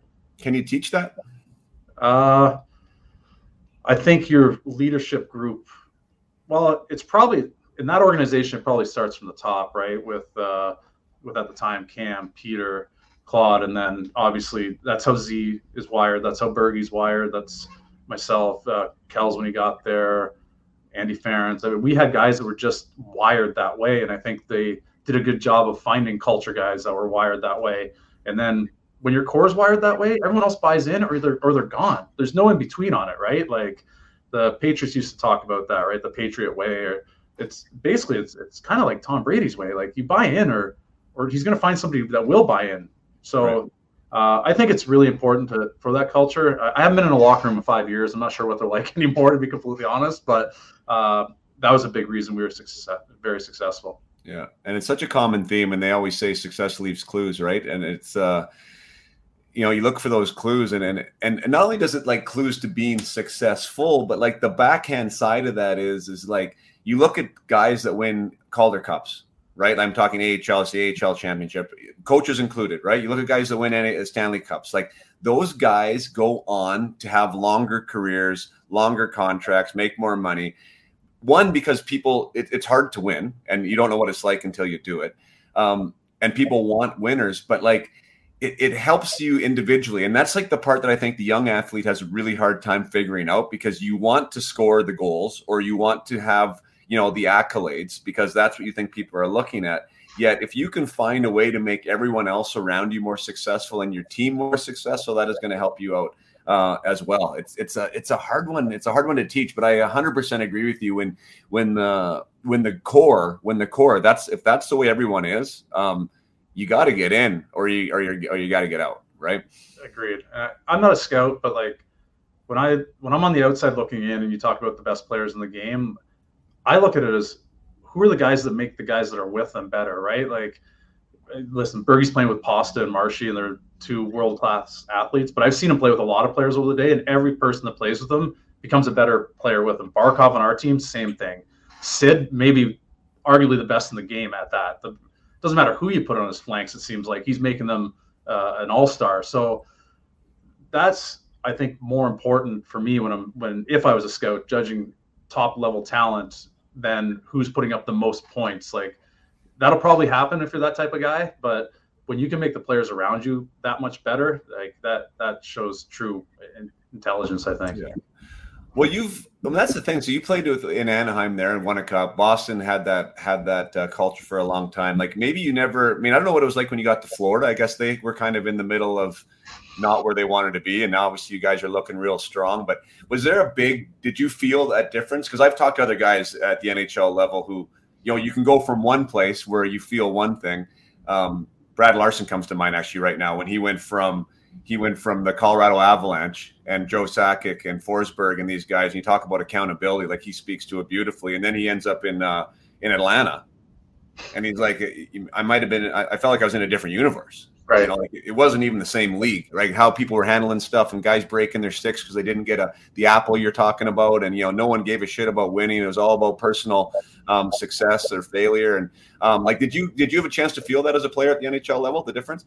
Uh, no, I will say when they brought me to Florida, they brought in myself, Willie Mitchell, Derek MacKenzie, Jussi Jokinen, Lou came here the year before, and Dale brought us in for for that very reason we had won or been successful in other organizations, really good organizations, and he wanted to bring that culture to a young team that didn't didn't have that yet. And it's not because the players that were here weren't those players; it's just like they were really young, so they didn't they hadn't invested in.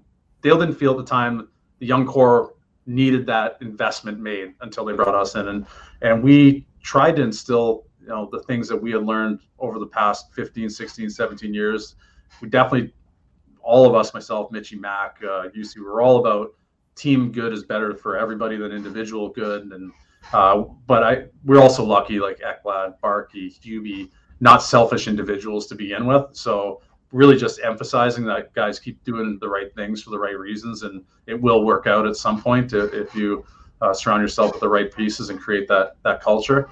Um, so no, I I don't think I ever experienced it my whole career actually. Even in the minors, I was never on a team that didn't have a good bunch of guys that were looking out for each other more than themselves. No, that's good. There, but they they were gone pretty quick. Right. Um, do you feel? I know. I know you're in a obviously in a different role. You're you're still involved with the Panthers, but do you feel like because those guys were young and now they're the leaders on on your team right now, which is being successful? Do you feel like you have your fingerprints on on on kind of the culture there a little bit? Like, do you feel there's a little bit of what you guys started there left? I don't know. I don't. I literally had. I. I'm, I'm so far removed now from the hockey side that. Uh, I mean, I, will text Eck every once in a while, but in Barkey if they you know say congrats on some things, but I I don't really have a feel for the locker room any anymore down there, and I think they brought in some really good pieces too. Bill Zito's done an amazing job with like Patric Hornqvist, uh, Gudas, so like some really good character guys, and uh, Sam Bennett plays hard you guys too. Yeah, that have helped. So I, I don't know. Uh, you'd have to ask them if right. uh, sort of influence on them whatsoever. They might have said no. I, I ignored everything he said. I'm not sure. might have been the right thing to do too. Um, I just started reading the chapter about Tuukka. Uh, I have a goal. I have a son who's a goalie. My middle son's a goalie, and uh, he I mean he's 11 years old. Uh, good at the position. You know, he's super fiery and super competitive. Like it's great to a fault right now, you know. But like, and that's the thing. I I, I think competitiveness. I mean, you, you can't really have too much of it. You just have to learn how to deal with it and how to and how to work it.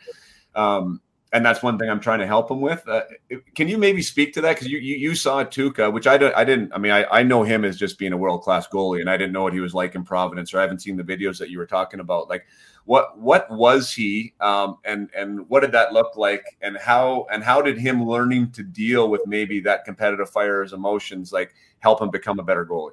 Yeah, I think he. Uh, again, I hate talk for other people, but I think he learned how to channel it properly. Um, he is arguably, and I'm biased he's a friend, but arguably the best goalie the last 14, 15 years, right? You'd be hard pressed to find somebody that's had such a consistent carry him, Carey Price, and uh, you have to find another guy maybe, but um, game does he works hard at it, but he's also a naturally gifted goalie, right? Like, I mean, I remember skating with him the lockout guys from other teams. Like, you have to shoot on this guy every day. Like, how do you have any confidence whatsoever? Anybody on your team? Like, he doesn't even break a sweat, and nobody can get one by him but he does he does work. He thinks the game really well. He puts a lot of a lot of thought into a lot of effort. Um, he was fiery as young, but again, probably similar to me and my antics after fights. Like uh, I, I, had to learn. I was very competitive. If I won, I was very happy. If I lost a fight, I was very upset. Uh, and you definitely knew where I stood in both situations. Uh, and then I, with some mentoring from other people, I learned how to channel it the right way, uh, or at least mask what it looks like until you're in a position or uh, a spot where nobody can see you and you can probably break a stick in the back room instead of doing it in front of 20,000 people. Right. Um, so he now actually, it, it's funny because people perceive him as this very laid back, la, la di da, like I'm going to stop the puck. If I win, I win. But he, he is as competitive as I've, uh, any athlete I've ever met. He just doesn't show it. Uh, he'd be a good card player now. He'd be a good poker player now. Right. Yeah, well, I, I, mean, I just love that. because that's one of the things that I work with athletes on is like really how to use it. You know what I mean? And, and I'm and, and sometimes you get it from experience. Some guys never get it, right? Yeah. Some guys are constantly trying to find it. So that was more like kind of, and I guess you can't, you, you don't necessarily know where where he found that. Sometimes it's just it is perspective and it is age, but um, yeah, there is, especially in that position, like that goalie position where there needs you need to feel calm like how you said like in the room right? Like you didn't want somebody sitting next to you thinking that you were you were shy about doing what you were going to do or you were uncomfortable. Like you don't want to look back and the guy between the pipes and go oh my god i don't know what's going to happen next right? Like you know you, you have to have some type of comfort with that. Yeah and those guys too i mean they're like pitchers right? The, the game hinges on their performance really. Uh, goalie is the most important position in the game in my opinion. I mean we have you mess up on up front you have three, four people behind you that are going to bail you out. Hopefully, before it even when it's just you, the goalie, you're the last line of defense, so you're you're exposed a little bit more than most, and it's usually due to the mistakes that we made in front of you. Um, but I think good goalies are confident. They're they make it look I won't say easy, but they have a a calming influence uh, for for the team. Uh, I know he he definitely had that for us. Like uh, and Lou was the same thing here, and Jiggy was in Anaheim. Like when he was in the pipes, like, all right, boys, we we know what we're getting night in and night out, right? Like it's consistent, confident. You know what you're getting, and it, it in control. team play a little bit better in front of them. Yeah. Did um yeah, I mean, I, I think about like I said, like they're in control. You just have that feeling that like they they got things taken care of, whether there's a good goal or a bad goal, and and yeah, they might be burning inside, but like there's just a little bit of a swagger there. Where you're like, oh, they got this. You know? Yeah, I got the next one. Yeah, um, I want to talk a little bit about the about the th- down up three nothing. Um, you called it the collapse, uh, and then you guys come back and you're down three two in the final, uh, and are able to come back and win Game Seven in in Vancouver.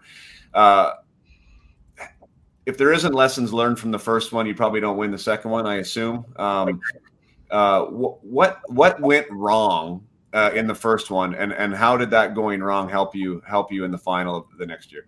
Yeah, so we were playing Philly in the second round. Uh, we went to game. We were up three nothing in the series. Kretsch got hurt. Uh, that didn't help. He was leading, I think, leading the team in playoff scoring at the time. He's a remarkable playoff performer. He's a remarkable career period, but really stepped up in the playoffs. Um, so end up, you know, losing three in a row. We go to uh, back to Boston. We're up three nothing in the first period.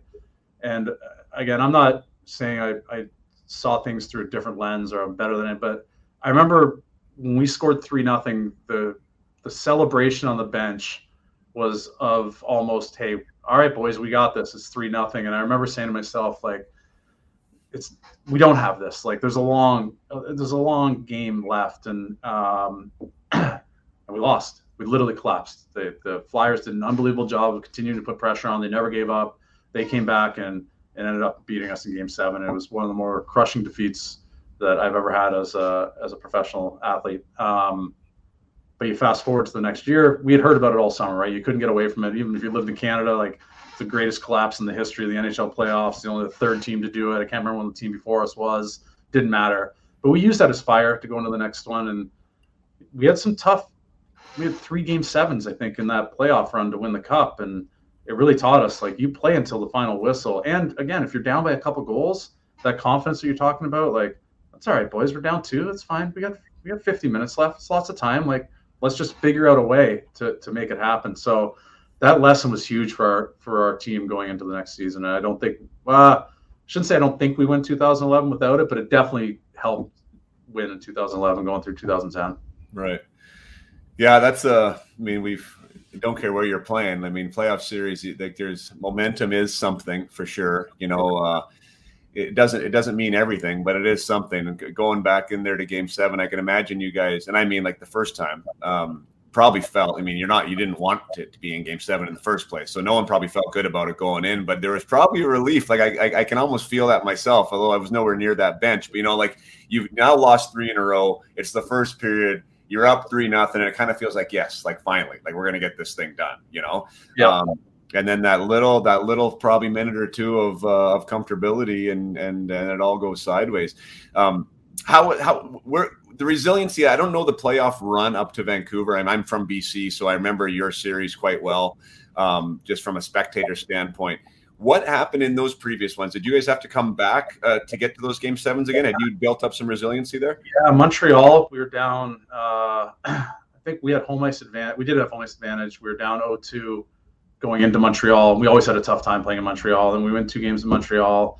Uh, we ended up going to Game Seven. Uh, I think double overtime, if I'm not mistaken. I'd have to. I can't remember if it was Game Seven or Game Five. It was double overtime, but Nathan Horton scored the game-winning goal. Uh, the next series we swept um, Philly.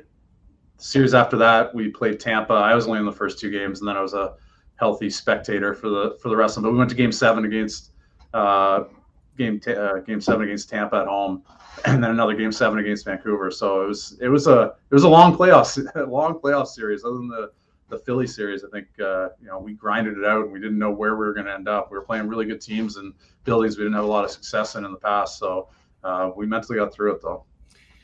Is uh, I know you're beloved in Boston, and it talks about that in the book that you're kind of made to be a Bruin in a, in a lot of ways, and and uh, and you spent the majority of your career there. Is that uh, do you still have a house there? Do you go back there? Is that home or like how, where does where does Boston sit for you now in your, this stage? Uh, next Thursday, actually. Uh, I have uh, my foundation's based out of there. I still have a house there, but I rent it out. Uh, I found some renters that have been great. They take care of it. Uh, now with my family uh, that I've grown since I came to Florida, it's probably too small. It doesn't fit us anyways, but.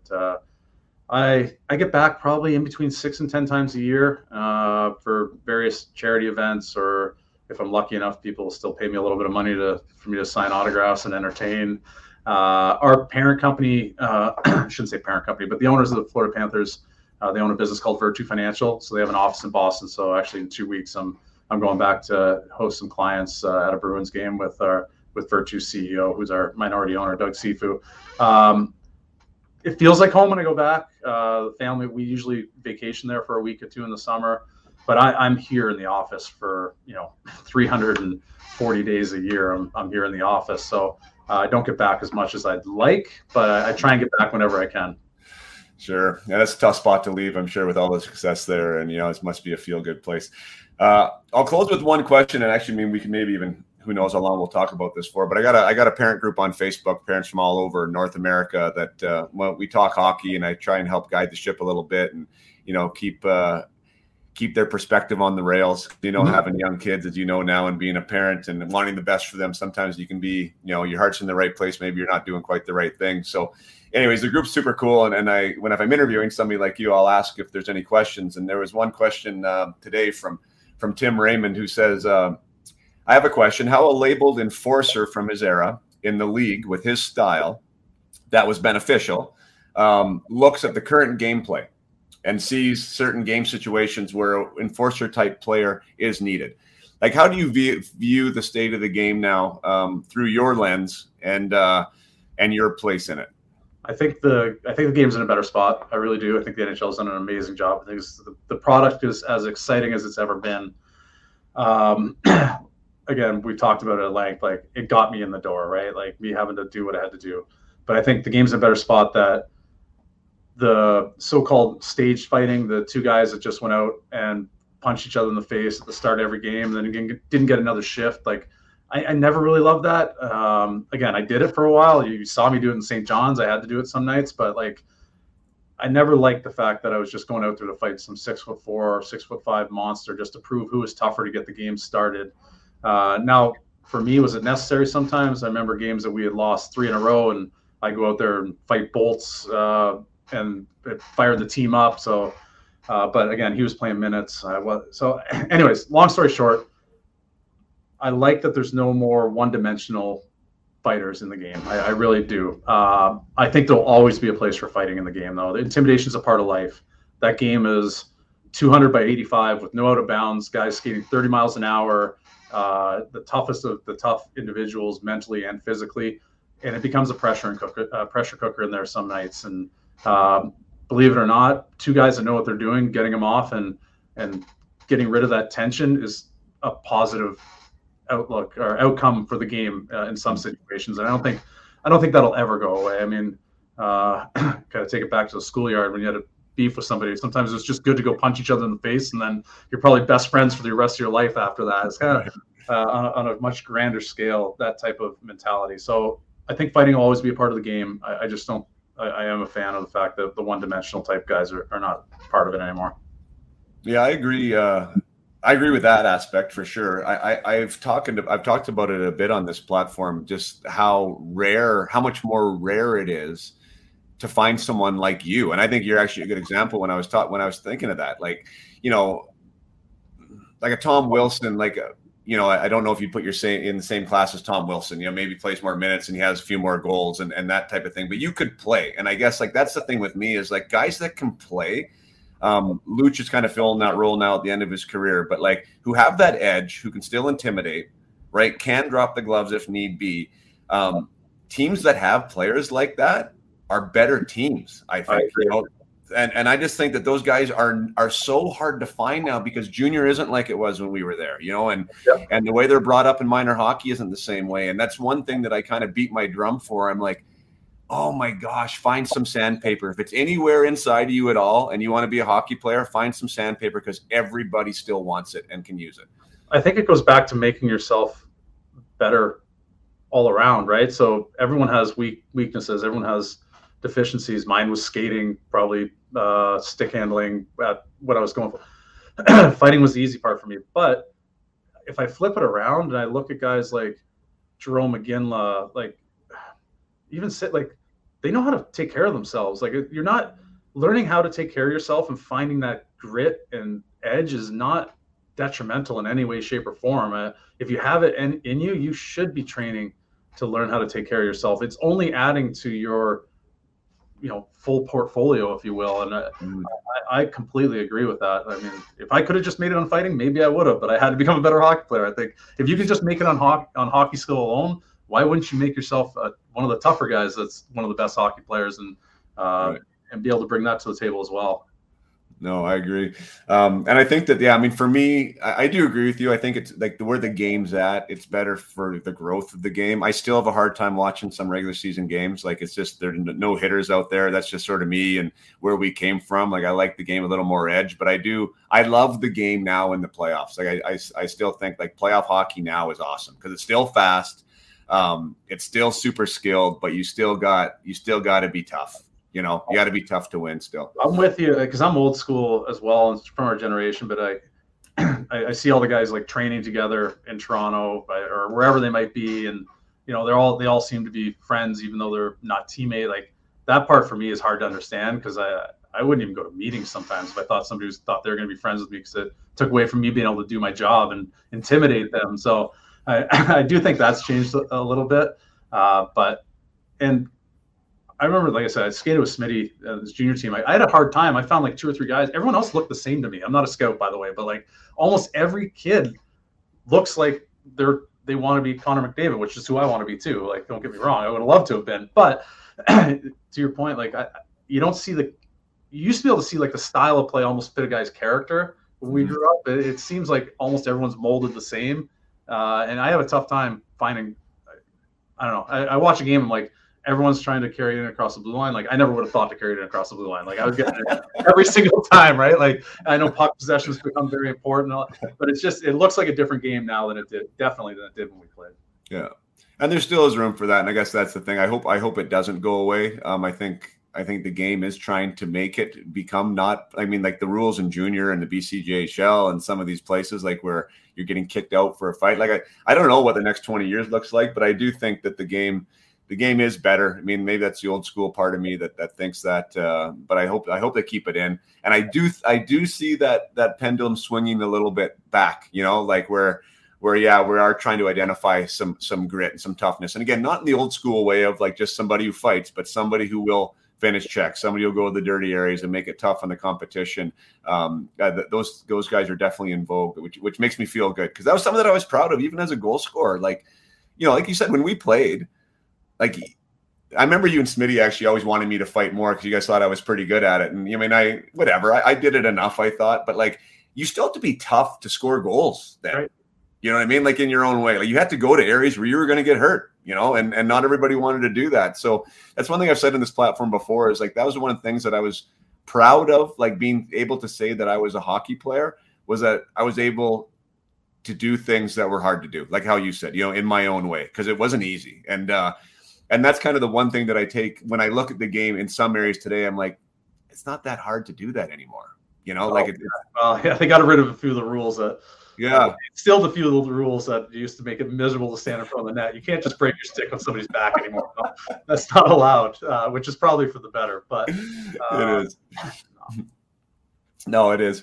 But yeah, I mean, it's um, it's a it's a great game, and I know that you're still involved in it. And I mean, it's it's going to be a piece of my life forever. And uh, uh, maybe off. Actually, you know, maybe that'll be a good way to close. Uh, we we talked about everything you did on the ice. I know you're still involved with the Panthers now. Maybe give us a little bit of. Uh, you got a pretty fancy title there in your email thread. What uh, what it is are you doing now, and how are you helping the Panthers be a be a better team? Very fancy title, yeah. So uh, I oversee uh, marketing partnerships, content, community foundation, uh, game presentation, and biz development for the for the Panthers here. So uh, currently, right now, like my biggest priority is getting back into the community uh, and creating revenue for the foundation. Seeing as COVID really put a, a, damper on any of those events, and obviously with player protocols, can't use the players for a lot of these things. Uh, and then we're searching for a new naming rights partner for our arena. So that's like those are my two biggest focal points right now, and continuing to create engaging content for uh, our brand and being able to you know try and grow our brand. So that that's sort of my day to day. I love it. I the business of sports was always a passion of mine. Uh, I was very lucky that the when the Violas and the Cifus bought this organization, they picked my brain on a lot of things I had seen uh, throughout my career, and I was also lucky that the Bruins allowed me to sit in the office after practice and really just drink it in on what the day to day looks like. And I was a little bit more knowledgeable than most players, and yeah, so when I was retiring, they offered me the job to come on this side of the table and and really you know try and learn as much as possible. So uh, Gary gave me advice when I stepped in this. He said, "It's like it's just like hockey. You get out of it what you put into it. So the harder you work, the more successful you'll be. You'll be, and you know we're, we're kind of cut from the same cloth there, pods. Like we're, we're not going to get out outworked. So uh, I come in every day and just try and work my hardest and do what's best for the organization. That's awesome. I was wondering how the uh, the evolution of that, like sort of your genesis story. So like that was it was them approaching you, or was was there a mutual understanding that you wanted to be involved in some capacity? Uh, yes and no. So I, I, became really tight with our now CEO uh, Matt Caldwell while I was playing here. And like I said, uh, when I was with the Bruins, like I, I had created my own sort of brand. Uh, I became really tight with the CMO for the Bruins, the, the partnerships, uh, Chris Johnson, their president Amy Latimer, and I. Uh, I used to sit in the office all the time and just really pick their brains on the business of things. And uh, I actually had a job offer my second year in Florida, which ended up being my second last year, to go back to Boston, do community relations with the Bruins uh, I was going to be on TV with NESN doing like an armchair quarterback uh, type show pre pre-game. Uh, I was going to be the conduit between some of the sports teams that I had relationships with, like some players on the Pats, the Red Sox, and they're going to create some content around that. and uh, Doug Cifu and Matt Caldwell came to me and said, "You know what? Like in talking to you, and it was little things like what you what do you think about parking? What do you think about partnerships? What do you think about using players in X Y Z?" And I told him how we were successful in other organizations and what wasn't successful. And they said, you know, we think you're a little smarter than you let on. We'd love for you to join the business side. And I said, yeah, I'd love to. So I had about a month that I stewed on it. Um, my wife helped in this decision too. She said, like, you going up to Boston and just critiquing people uh, and not really have, and being like an unbiased uh, reporter, like I, I just don't. You you need a vested interest in an organization for you to be happy uh, and that helped my decision too. But the business of sports is always a passion of mine. Uh, I was just lucky. I didn't think anyone ever trust me to be in this role. Oh, that's amazing. That's cool. I think there's something to be said for that, and that's something that I do uh, that I have chatted about before, and something that I think I missed the boat on. Like again, we we we talked about the relationship, the player relationships. Like that was something that I spent a lot of time and invested a lot of time in. Um, but I didn't like I didn't cross the line and like get to know my coaches. I didn't get to know the assistant coaches. I didn't get to know the GM or like I was never in a place. Maybe I wasn't in a place long enough either. But I always sort of felt, I don't know, like that bridge wasn't there. You know what I mean? And and and the relationships in hockey are the most important ones in any capacity. Like you know, even the fact that we can get on this call, right? That I can give you an email, and you know, we played together for two years, and we respect each other, and you're you'll you'll uh, donate your time to me. That's that's something that says something about you. It also says something about me, right? right? Because we are able to invest enough in each other that we respect each other enough. You to do that as a player was smart. Like, but I bet you it wasn't calculated in the sense of like, oh, I want to work my way in here. Like, you probably came at it from an for just the idea of curiosity, right? Like you were interested. 100%. And I was, I felt fortunate that they allowed me inside that world as a player. I mean, uh, there's was definitely advantageous for them too. I mean, when uh, Chris Johnson, the VP of partnerships, you know, has a dinner with AT and T, and he knows I'm interested in this and can bring me along, like that that definitely helps him being able to have the access to that player. But for me, I was like, oh, I'm getting to see what the inner workings of a marketing partnership deal might look like. Like that's that's huge for me. And for me, like I was always wondering when when the day was going to end, right? Like my career went till I was 40. I'm completely I'm so fortunate like but every single day I'm like when's the shoe going to drop and what am I going to do after the shoe drops? So I was always trying to think like you got to start setting yourself up for whatever might be next and if you don't have any lines in the water, you're you're not going to catch anything. So I was just trying, you know, trying to set myself up for whatever was next because I didn't make enough just to shut it down. I knew that, and I wasn't going back to the factory. So uh, it's always trying to figure out what was next. That's awesome. And what is so? What is the title? I can't remember. It's not in front of me. Is uh, chief, commercial, uh, chief commercial officer. I'm chief a C level executive. Nice man. So from the steel mill to C level of the Florida Panthers, uh, and a 20 year professional hockey career, essentially, right? I mean, that's yeah, 20 years. Play till you're 39. I checked your birth date. I'm like, did he actually play an NHL game at 40? And you just had uh, you, the season finished prior to you turning 40. That's amazing, though, bro. Like, wow, every, every uh, 10 years straight in the NHL, essentially after no 11. Was it 11 years? Yeah yeah, after you, after you got out of the minors, I love that so much. Everything about it is amazing. Um, we'll cut your time off. I know uh, I, I know you've donated here an hour and twenty, so we'll cut her short. Um, but I know everyone got a ton from this. Uh, appreciate the book. Yeah, I got it here beside me. I'm not quite through with it. I'll throw it up on the camera. I love that uh, title, man. You're looking like a superhero there almost. really good lighting from a few years ago. Yeah. so, yeah, so go out there and get it, support it. Uh, it's a great story, and it's one of those stories too. Um, that, that it's just like inspiring because you know, like that that stick to itness, the perseverance, the resilience, the uh, the evolution of getting better and finding a way you know is like there's so many amazing things. I can understand why they wanted you to write about it because uh it, it's it's it's a bit of a rarity. It does happen but it's a bit of a rarity. So uh good on you really proud to uh really proud of everything you did there buddy.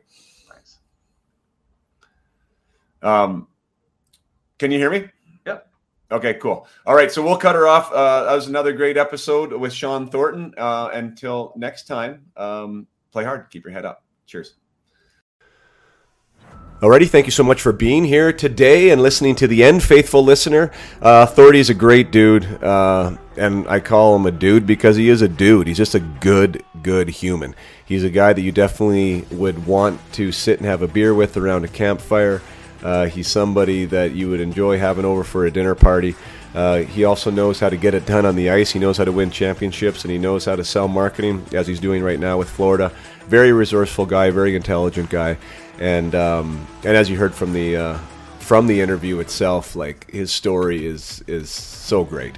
Uh, you know, he did fight his way into the NHL, but he sure didn't fight his way through the NHL. Uh, he ended up solidifying himself as a very, very valuable player in an, on an amazing team in a very deep locker room, and he was looked upon for his leadership um, and for the way he kept kept people accountable. Um, he never lost track of his roots. They're still with him today.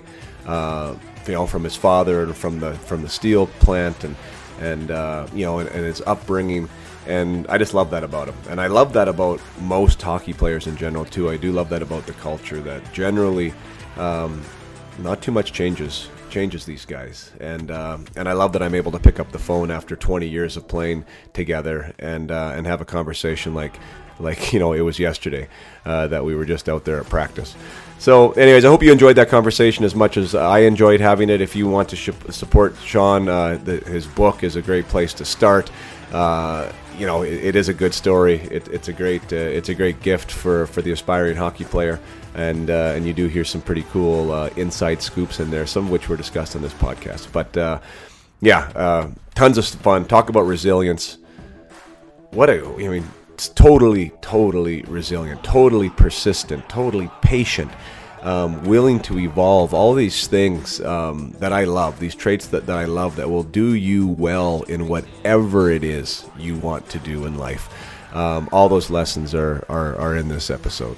So, um, until next time, once again, I appreciate you listening. Keep those reviews coming in, uh, keep those downloads happening, keep sharing the podcast with others. Uh, let's keep building this and getting this into new ears. Uh, remember, upmyhockey.com and the parent group. If you want to be one of the people that can ask questions to my guests, get in the parent group, and uh, and you can get your question asked on the air. And until next time, play hard and keep your head up.